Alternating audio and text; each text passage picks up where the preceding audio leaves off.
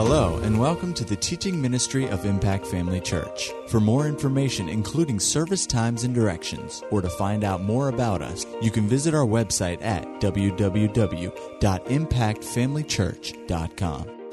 We trust you'll be blessed by today's message. Turn with me this morning to Luke, the 22nd chapter of the Gospel of Luke. We've been talking about participating in prosperity, and we've been presenting this and, and looking at this from the standpoint that we have a covenant with God. We've been talking about the Abrahamic covenant and that prosperity is part and parcel uh, of the Abrahamic covenant and the covenant that we have in Christ. So we've been going along that line just on that because prosperity is just one aspect of our covenant rights. We've been focusing on that today because we're going to receive communion. I, uh, I want to talk today about the covenant in a broader sense. Amen? Glory to God. So, uh, in Luke's gospel here, Jesus in the 14th verse, this is when he instituted the Lord's Supper. And we'll start in verse number 14. It says, When the hour had come, he sat down with the 12 apostles and the 12 apostles with him. And he said to them, With fervent desire, I have desired to eat this Passover with you before I suffer. Notice what was on Jesus' heart his suffering. He said, For I say to you, I will no longer eat of it until it is fulfilled in the kingdom of God. Then he took the cup and gave thanks and said, Take this and divide it among yourselves. For I say to you, I will not drink of the fruit of the vine until the kingdom of God comes. And he took bread, gave thanks and broke it, and gave it, gave it to them, saying, This is my body, which is given for you. Notice he's, he's still mindful of his sufferings. He's still mindful of what he's going to give and who it's for. He said, This is my body which is given for you. Do this in remembrance of me.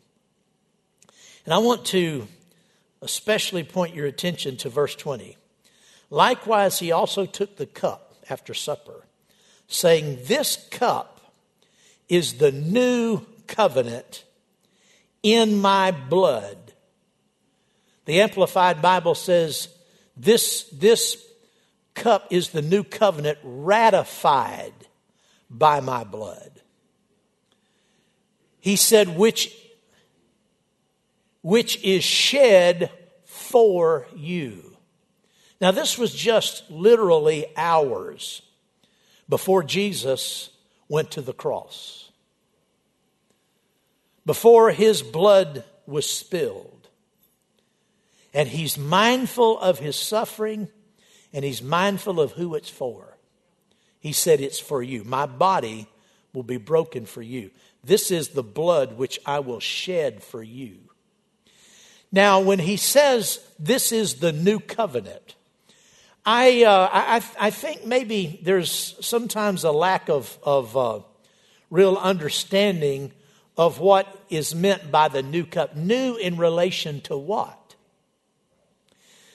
The new covenant isn't a replacement of the Abrahamic covenant. The new covenant is new in relationship to the Mosaic covenant. Go with me to Hebrews, and we'll see this extensively. Go to Hebrews chapter 7, I think. Let me get over there. We're going to read into the eighth chapter, but we might start in the sixth chapter.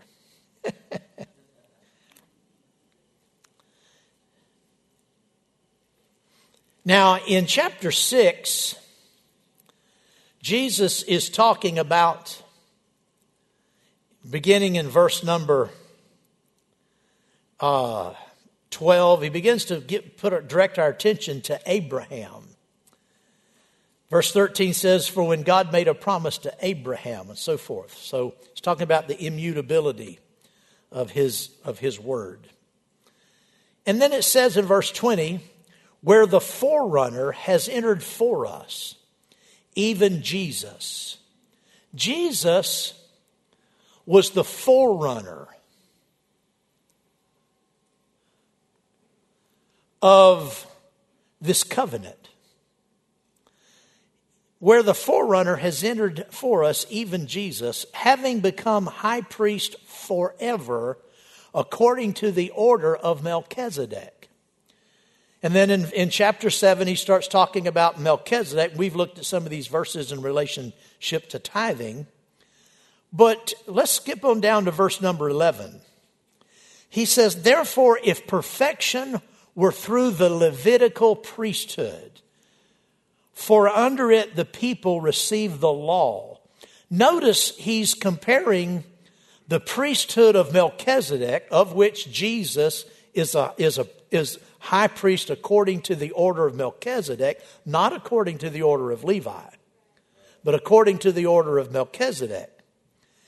And he says, if perfection were through the Levitical priesthood, for under it the people received the law, what further need was there uh, that another priest should rise according to the order of Melchizedek and not be called according to the order of Aaron?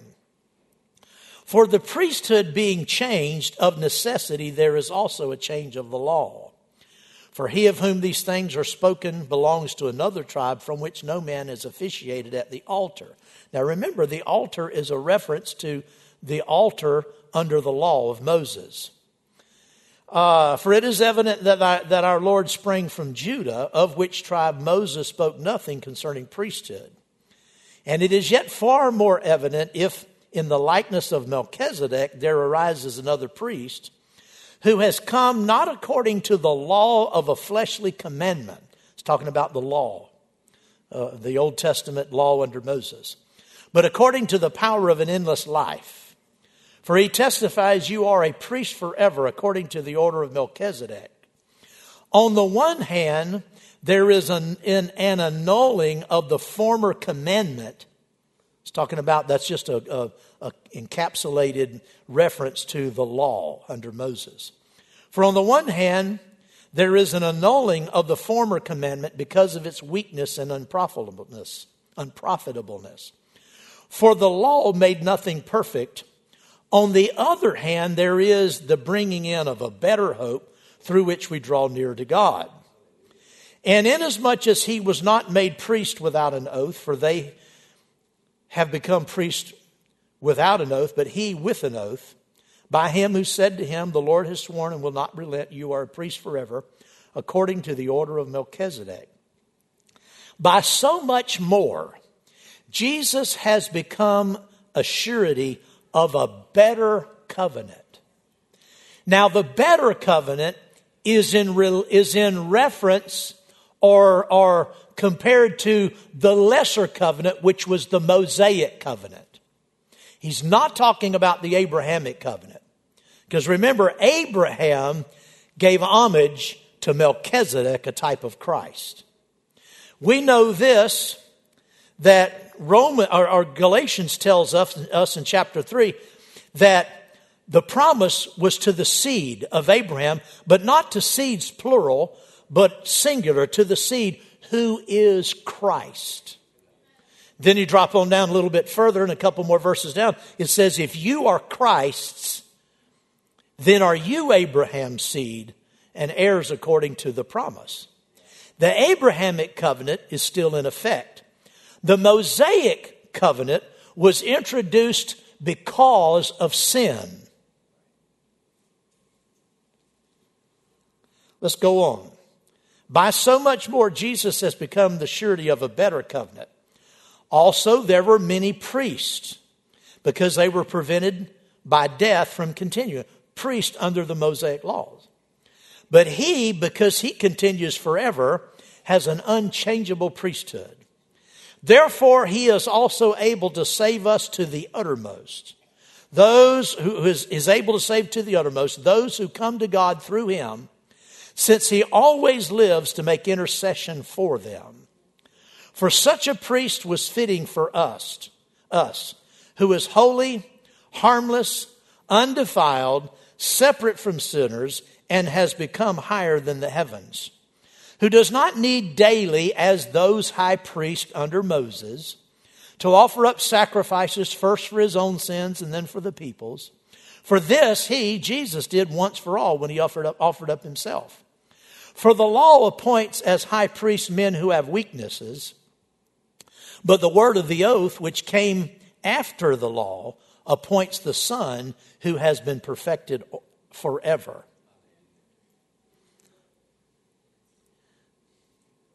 Let's continue reading into the eighth chapter. Now, this is the main point of the things we were saying. We have such a high priest who is seated at the right hand of the throne of the majesty in the heavens, a minister of the sanctuary and of the true tabernacle, which the Lord erected and not men.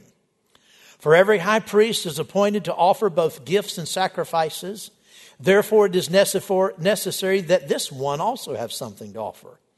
For if he were, a, if he were on earth, he would not be a priest, since there are priests who offer the gifts according to the law, who serve the copy and the shadow of the heavenly things, as Moses was divinely instructed when he was about to make the tabernacle. For he said, See that you make all things according to the pattern shown you on the mountain. But now he, Jesus, has obtained a more excellent ministry, inasmuch as he is also mediator of a better covenant, which was established upon better promises. Hallelujah. If you go on down and you read the eighth and continue the eighth chapter and the ninth chapter, you continually see that he is comparing the dispensation of the law and the, and the covenant that God made with Israel in Moses' day, the Mosaic covenant, and out of that came the law. The new covenant is new in relation to that old law. Can you see that? Can you see the reference is, is consistent all through there? If it goes on into the eighth chapter, Verse 9, it was symbolic for the present time in which both gifts and sacrifices are offered, which cannot make him who performed the service perfect in regard to the conscience, concerned only with foods and drinks, various washings and fleshly ordinance imposed upon until the time of Reformation. But Christ came as high priest of the good things to come, with the greater and more perfect tabernacle, not made with hands, that is, not of this creation, not with the blood of goats and calves, but with his own blood he entered the most holy place once for all, having obtained eternal redemption. For if the blood of bulls and goats and the ashes of a heifer, sprinkling the unclean, sanctifies for the purifying of the flesh, how much more shall the blood of Christ, who through the eternal Spirit offered himself without spot to God. Cleanse your conscience from dead works to serve the living God. Now, I said all of that to set the stage here and for it to be clear in your mind that when Jesus said a new covenant, he said on the night of, of, of, of the Last Supper, he said, This cup is the new covenant in my blood, ratified by my blood, which is shed for you. That new covenant was new. He was talking to people who were conscious of the law. He said, The law has, has come to uh, a place of its ultimate fulfillment in Christ, and now there's a new covenant. That new covenant that we have today is is also new in reference to the Abrahamic covenant in the sense that it's the fulfillment of the Abrahamic covenant. Because God made covenant through Abraham with Christ. Now, follow me here. Go with me to the 15th chapter of Genesis. Hallelujah. Do you have your shouting clothes on? Glory to God. In chapter 15, which followed after the occasion where Melchizedek met Abraham, returning from the spoils, with the spoils, and uh, Abraham gave him a tithe of all the spoils. And it says, after these things, the word of the Lord came to, came to Abraham in, in a vision, saying, Do not be afraid, Abraham. I am your shield, your exceeding great reward. But Abram's, his name hadn't been changed to Abraham yet. Abram said, Lord God, what will you give me? Seeing I go childless, and the heir of my house is Eliezer of Damascus. Then Abraham, Abram said, Look, you have given me no offspring. Indeed, one born in my house is my heir. And behold, the word of the Lord came to him, saying, This one shall not be your heir, but one will come from your own body. He shall be your heir. Then he brought him outside and said, Look now toward heaven and count the stars if you are able to number them. And he said to him, so shall your descendants be. And Abram believed in the Lord, and the Lord counted it to him for righteousness. Now, I want you to notice that this happened at night. Because he took, you can't count the stars in the daytime. I mean, you can't even see the stars in the daytime. It would have been pointless to do this in the daytime. So he took him out at night. He said, Now look toward the heavens and count the stars if you are able to number them. Well, you can't so shall your descendants be, be. And it says that he believed in the Lord, and the Lord counted it to him for righteousness.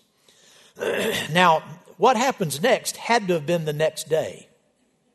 And I'll show you this, and it'll be obvious when you read down a little further.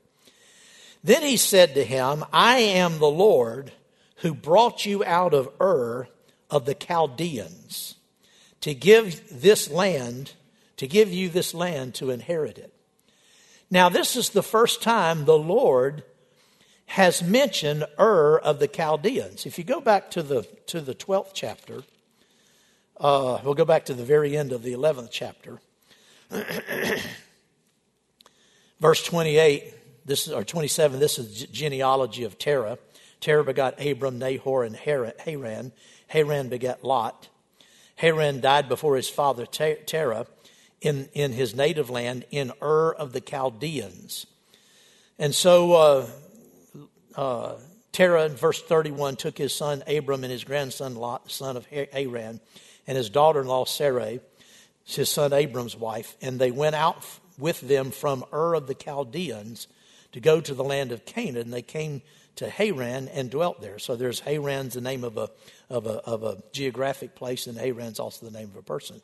So the day, days of Terah were 205 years, and Terah died in Haran.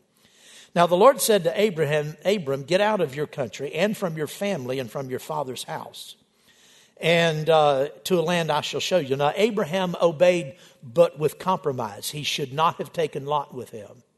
That was part of his, his, his father's house. So anyway, he got into trouble over that. Lot was a big drain on him. But anyway, that's, that's, the, uh, that's, that's the history of Abram. He lived and was raised in Ur of the Chaldeans. Now, here it is 10 years later, approximately 10 years later, when the Lord is speaking to Abram after the Melchizedek encounter. He said to him, I am the Lord who brought you out of Ur of the Chaldeans to give you this land to inherit it. Now, this wasn't just a reminder of Abram's general, uh, uh, you know, history. The Lord brought up Ur of the Chaldeans for a reason. And he said, Abram said, Lord God, how shall I know that I will inherit it? So he said to him, Bring me a three year old heifer, a three year old female goat, a three year old uh, ram, a turtle dove, dove, and a young pigeon. Now, everything in what's about to take place is typical of Christ. These animals were separated for their purpose for three years. The three year old heifer, the three year old female goat, and the three year old ram. These were animals that were raised for sacrifice. They were raised from, from birth, they were set aside for their purpose of being sacrificed. And it was a three year process. Jesus came into his ministry and his in preparation for his purpose, which Jesus said, My purpose is to lay down my life. Remember, Peter took him inside and said, You know, he started talking about things that were going to happen to him shortly in Jerusalem, Peter said, You know, this cannot be so. Jesus said, For this purpose, for this purpose I was born. So there was a three year period in which Jesus, in his earthly ministry, was preparing for his purpose. Okay? Now, bring me a three year old heifer, a three year old goat, a three year old ram, a turtle dove, and a young pigeon. The, the, the Lord is speaking to Abram. This is the next day after he counted the stars. He said, Bring me. Then he brought all these to him. Abram brought all these to him, that is to the Lord, and cut them in two down the middle and placed each piece opposite the other, but he did not cut the birds in two. Now, what Abram did here was in keeping with the way sacrifices and, and covenant, not, not just any sacrifice, not just worship sacrifices, but specifically covenant sacrifices were done in Ur of the Chaldeans and in, in many ancient civilizations at that time. During the time in which Abram was born, you remember what happened in, in Noah's day, how the people became so corrupt that God had to wipe out humanity, save for, you know, eight people. He says the, the thoughts of men's hearts were wicked all the time. Violence had filled the earth. Well, after, uh, after Noah's time, the earth was repopulated, but it soon got in almost as bad a shape because there were no saved people on the planet. No, no saved people. Now, my wife and I have had this discussion several times about uh, things and about when, when, when people do dishonest things. And in a, in a conversation, we might be talking about, you know, can you trust so and so? And I said, if, if they're not saved, you can't trust them. Unsaved people will do anything. You, you, you, can, you can drop a, a money clip out of your pocket.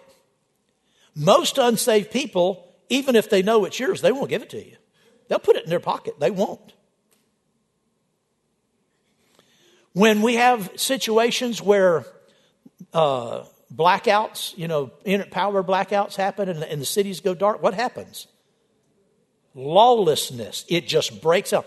That's why God had to institute civil government, was because of the lawlessness of men's hearts. Anytime there's a, there's a crisis in a city where the police are pulled back, what happens? People go wild. In Abram's time, in the in, and before that time, in these cultures, if someone people needed confederacies. They needed to have partners to protect th- themselves from other people, so they would find someone that they could enter into partnership with and covenant with. But it was hard to trust people. You know, you, you have your, your neighbor, for instance, you're going to enter into covenant because you've got, you know, a 10,000 acre ranch and he's got a 10,000 acre ranch, but there, there are lawless people all around. You want to go into covenant because you can join forces and protect one another. But how can you, how can you really be sure about the man that you're entering into covenant to, with? So the, the covenant uh, was set apart like this. They would take uh, animals. Now it says here that Abram he didn't just dismember this uh, uh, heifer and this, and this goat and this ram. He didn't just cut them up. It says he split them in two down the middle. That means he cracked their skull and went right down the backbone all the way to their rump and cut those animals in through all the way and divided them in two halves. A very bloody, messy proposition. And there were three fairly good sized animals. You remember, Pastor Greg, when we were in Africa hunting that game, and we in the, in the, in the evening we'd come in, we had several animals in the back of that pickup truck, that, and all we had done was shoot them. I mean, we hadn't butchered them or cut them in two. And I'm telling you, the bed of that truck was, was full of blood. Our tennis shoes was, were soaked in blood by standing in the back of that pickup truck with those animals that had just been shot. And I don't know how, but the, but the, uh, the cook was uh, at the hunting camp was also our, our housekeeper and he kept our room nice and, and would wash our clothes and he would take our, our blood soaked tennis shoes in the evening and next morning when we got ready to go out to hunt those shoes were spick and span. They were clean and dry. I don't know how he did it. But my point is there's a lot of blood in in the culture of the chaldeans and the and this is this is uh, this is actually verifiable by ancient writings. They would separate these, these animals, cut them in two, and there would be a trail of blood. The ground would be soaked in blood between those animals. And the two persons of this covenant would walk in between that, those, those bloody animals and pronounce curses upon themselves if they violated the conditions of the covenant. Both of them would do this.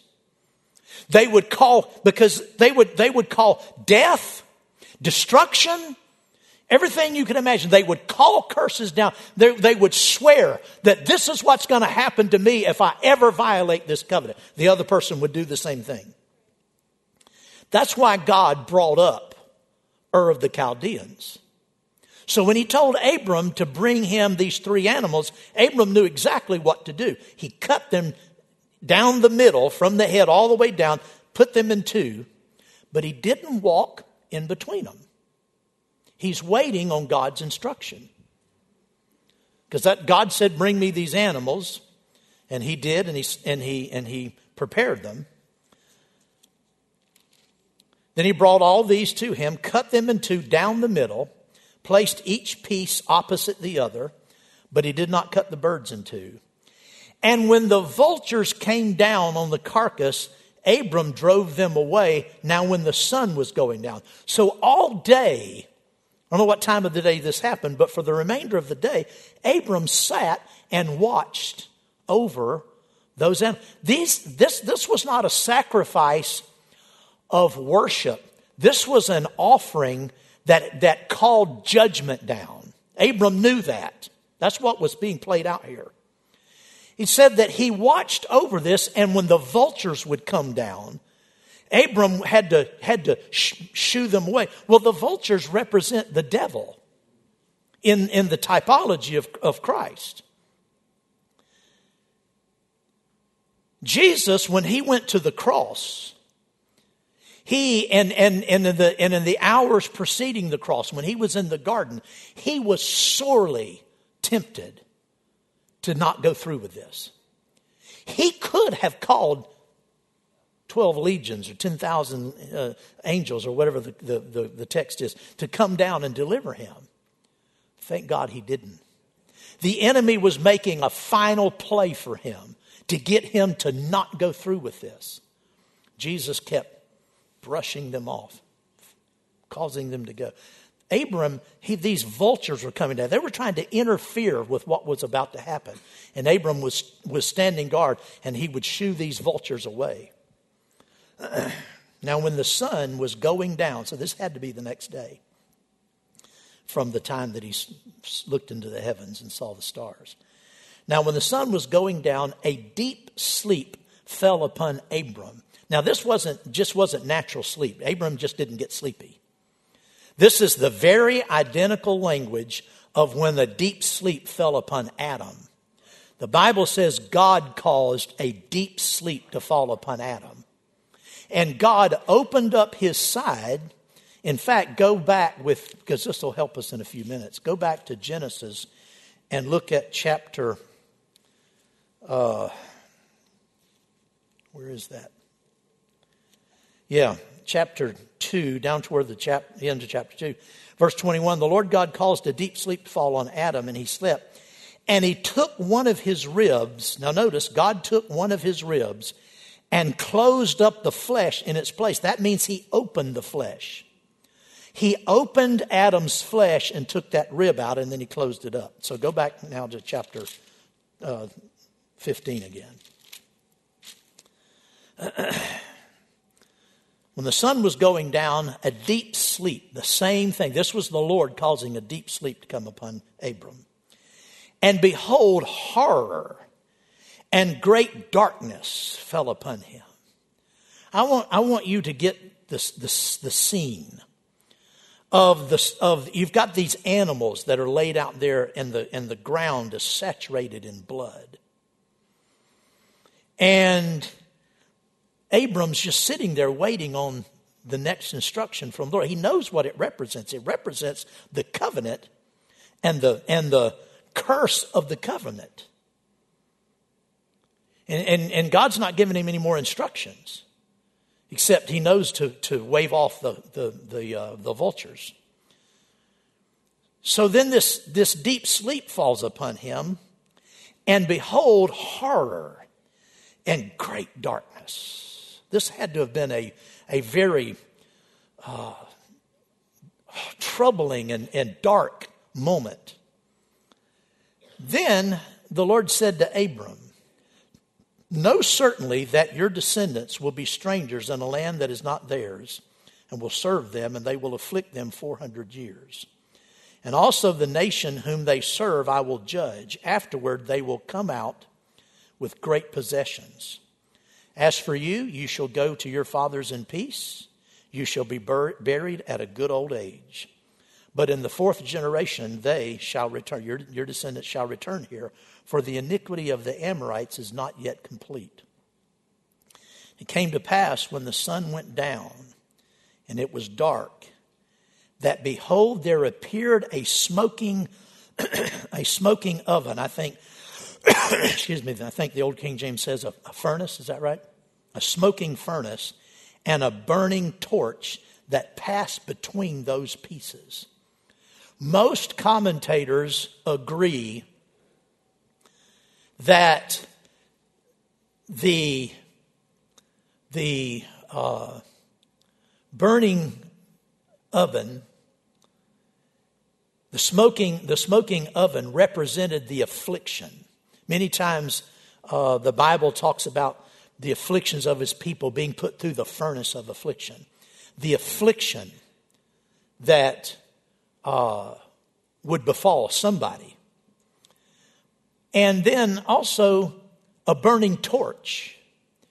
Now, commentators sometimes are a little uh, differ on the on the smoking uh, smoking furnace, but the burning torch they always identify as divinity. This was God. What happened here? Remember, the Lord is calling on Abram, and he's going to enter into covenant with him. But Abram doesn't walk. It was Abram's place to walk through between those animals and to take the curses upon himself should he ever fail. But God couldn't let him do that because Abram would surely fail. Abraham would fail. God knew he would fail. God couldn't enter into covenant with Steve Morgan because he knew Steve Morgan would fail. Couldn't enter into covenant with me directly because he knew Edwin Anderson would fail. All of us, every man. He had to have somebody to go through that covenant, to go through that process who could not fail. The Lord Jesus Christ, pre incarnate, came down and walked through that bloody field. And in that bloody field, he called upon himself all of the curses that would befall an individual who would break that covenant. Even though he knew he couldn't break it, he pronounced that he took those curses on himself. He pronounced death on himself. He pronounced judgment on himself. To come, it was prophetic. It, it, it couldn't happen yet because he talks here about the, the iniquity of the, of the Amorites. Well, the Bible says that in due time Christ came because it took time for the world to get into the situation where Christ could come. Christ came in in a pre incarnate position and walked through that bloody field and pronounced the curses that would befall Israel should they ever break because he knew as he knew he knew abraham's descendants were going to fail. He knew that. he already told them they're going to go into captivity. They're going, he knew they would fail. He took all of their curses. So that if they if they through blood sacrifice would have faith their sins could be covered. But he also was looking forward to a day when he would come and fulfill that type. And on the cross Jesus walked through that bloody field. On the cross, he laid down his life. It's interesting that in the, in the, in the tabernacle and in the temple, when the high priest would go in and sprinkle the blood, they would sprinkle the blood seven times. And there were seven different uh, uh, areas where Jesus shed blood in his suffering started in the, in the, in the Garden of Gethsemane. Bible says his sweat became as, as large drops of blood. Jesus shed his blood, first of all, for our mental clarity. He was tormented in mind. He said, I'm, I, I'm, I'm grievously vexed and tormented. And he shed his blood for our peace of mind. He, he went into Caiaphas uh, uh, facility there, and he get, the Bible says he gave his face to the smiters, and they beat him, and they slapped him, and they pulled the hair. I'm telling you what, you just men, you know this. Take one little hair of your beard and, and pull it. It just about brings water to your eyes. I mean, it's painful. They pulled the hair out of his face and beat him, and he shed blood. His his his visage, as far as from his face, was so altered and, and, and distorted because you see, the face of the righteous shine. So that our face would shine with righteousness. That blood was shed in that encounter. They took a crown of thorns and, and beat it down onto his head, and he shed blood the third time for our, for our uh, peace. He went to the cross and they beat his back, even before he went there, they, they laid the, the, the stripes on his back. And the Bible says his back was, was beaten open like a, like a field that's plowed. He shed his blood for our healing. They drove nails in his hands so that our hands would be cleansed, so that we could do the work of God, that all everything we lay our hands to would prosper. They drove nails into his feet so that our walk with God would be cleansed. He shed his blood. And Jesus, Jesus came down in Abram's day and went through that process so that the time would come when he could come and actually walk the earth and fulfill that type. Oh, glory to God. The new covenant that we have and everything that's involved in it the forgiveness of sins, remission of sins, peace with God, redemption, deliverance from everything the enemy would ever bring against us, our healing, our, our prosperity, everything. We it's all in that blood that was shed. The blood, he said, This is the new covenant in my blood, which I shed for you. Glory to God. When we talk about prosperity, when we talk about healing, when we talk about forgiveness, when we talk about peace of mind, when we talk about uh, any of the, of the provisions of the covenant, it's all based in that blood. There is power in the blood of Jesus to deliver, to heal, to save, to prosper. Oh, glory to God. When we receive communion, it's not just an ordinance, it's not just a ritual. It's, enti- it's intended for us to focus our attention on the blood and the battered body of the Lord Jesus Christ and what it cost him that we could go free. Oh, glory to God. Hallelujah. Thank you, Father. Glory to God. We don't say enough about the blood. In fact, you couldn't say too much about the blood. You just couldn't. Let me just, let me just quickly read you a couple of scriptures. Come on up, Michael. Go with me to Hebrews chapter 9. We were there. Let's read this again. Hebrews chapter 9, verse number 12 says, Not with the blood of goats and calves. That was just a type. Not with the blood of goats and calves, but with his own blood he entered the most holy place once for all, having obtained eternal redemption. Go with me to Revelation chapter 1. Revelation 1. Oh, I love the verse. I love to read and meditate on the blood of Jesus. Glory to God. Revelation 1 5. And from Jesus Christ, the faithful witness the firstborn from the dead, and the ruler over the kings of the earth. To him who loved us and washed us from our sins in his own blood, and has made us kings and priests to his God and Father. To him be glory and dominion forever and ever. Amen. Turn over to the fifth chapter of Revelation. Verse number nine, and they sang a new song. this, this is what's going on in heaven right after the rapture of the church.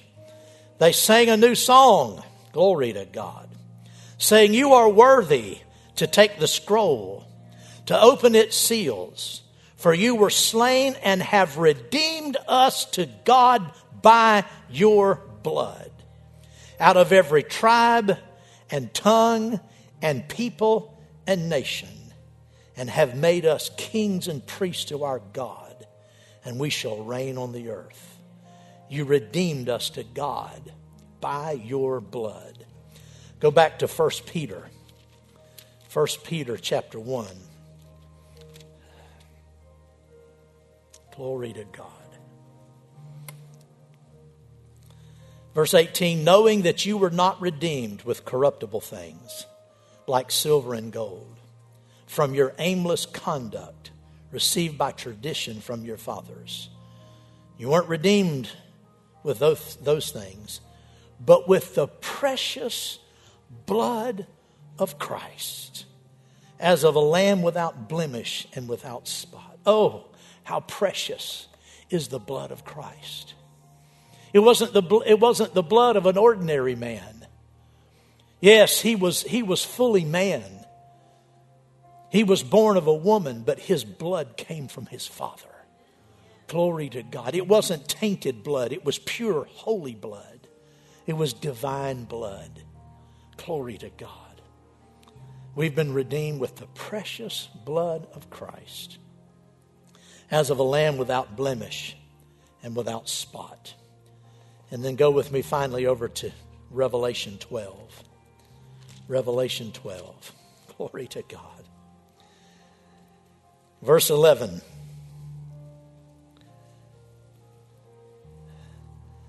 And they overcame him. We can say this, and we overcome the devil, the, the, the accuser. Verse number 10. We overcome him by the blood of the Lamb and by the word of our testimony. The more you testify about the blood, the more you speak about the blood. Everything we have is on the basis of the blood of Christ. The new covenant, which was the fulfillment of the Abrahamic covenant, it was the replacement of the Mosaic covenant, but it was the fulfillment of the Abrahamic covenant. Oh, glory to God. It's all in the blood. We overcome through the blood. It, it'll do you so much good when you're, when you're facing a test or a trial or some type of an attack of the enemy to remind the devil, Devil, I have this covenant right through the blood. I'm in covenant with God through the blood of Jesus. His blood was, His blood ratified my healing. His blood ratified my needs would be met. His blood is ratified that I would have peace. His blood has ratified that I can, that I can live a pure and holy life free from sin. His blood. The old timers, then when I grew up, we had a, an expression of pleading the blood. They would plead the blood. I never understood that. I always took pleading in the sense of begging. We begged the blood. I just couldn't understand it. That's not what that meant. When you go into court and they ask you to testify against yourself, you'll say, I plead the fifth.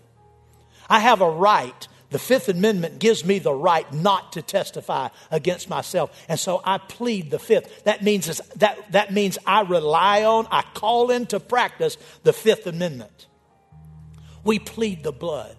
When the enemy comes to attack us, glory to God, we say, I'm relying on the blood. I'm taking my position in the blood. I'm declaring the blood of Jesus. You have no right over my body. You have sickness has no right to reign in my body. Destruction has no right to reign in my body. Distress and, and, and depression has no right to reign in my life. Through the blood, I plead the blood of Jesus. Glory to God. Oh, the blood. Oh, the blood. Oh, the blood. oh, glory to God. Make much of the blood. I said, make much of the blood. Talk about the blood. Sing about the blood. Rejoice in the blood of Jesus. For the covenant that we enjoy, that God first gave to Abraham, to Christ through Abraham, was ratified by blood. Glory to God. At Impact Family Church, it is our desire to see you blessed through the power of the Word of God. We have been helping people to change their world for over 25 years through our dynamic ministries and teaching.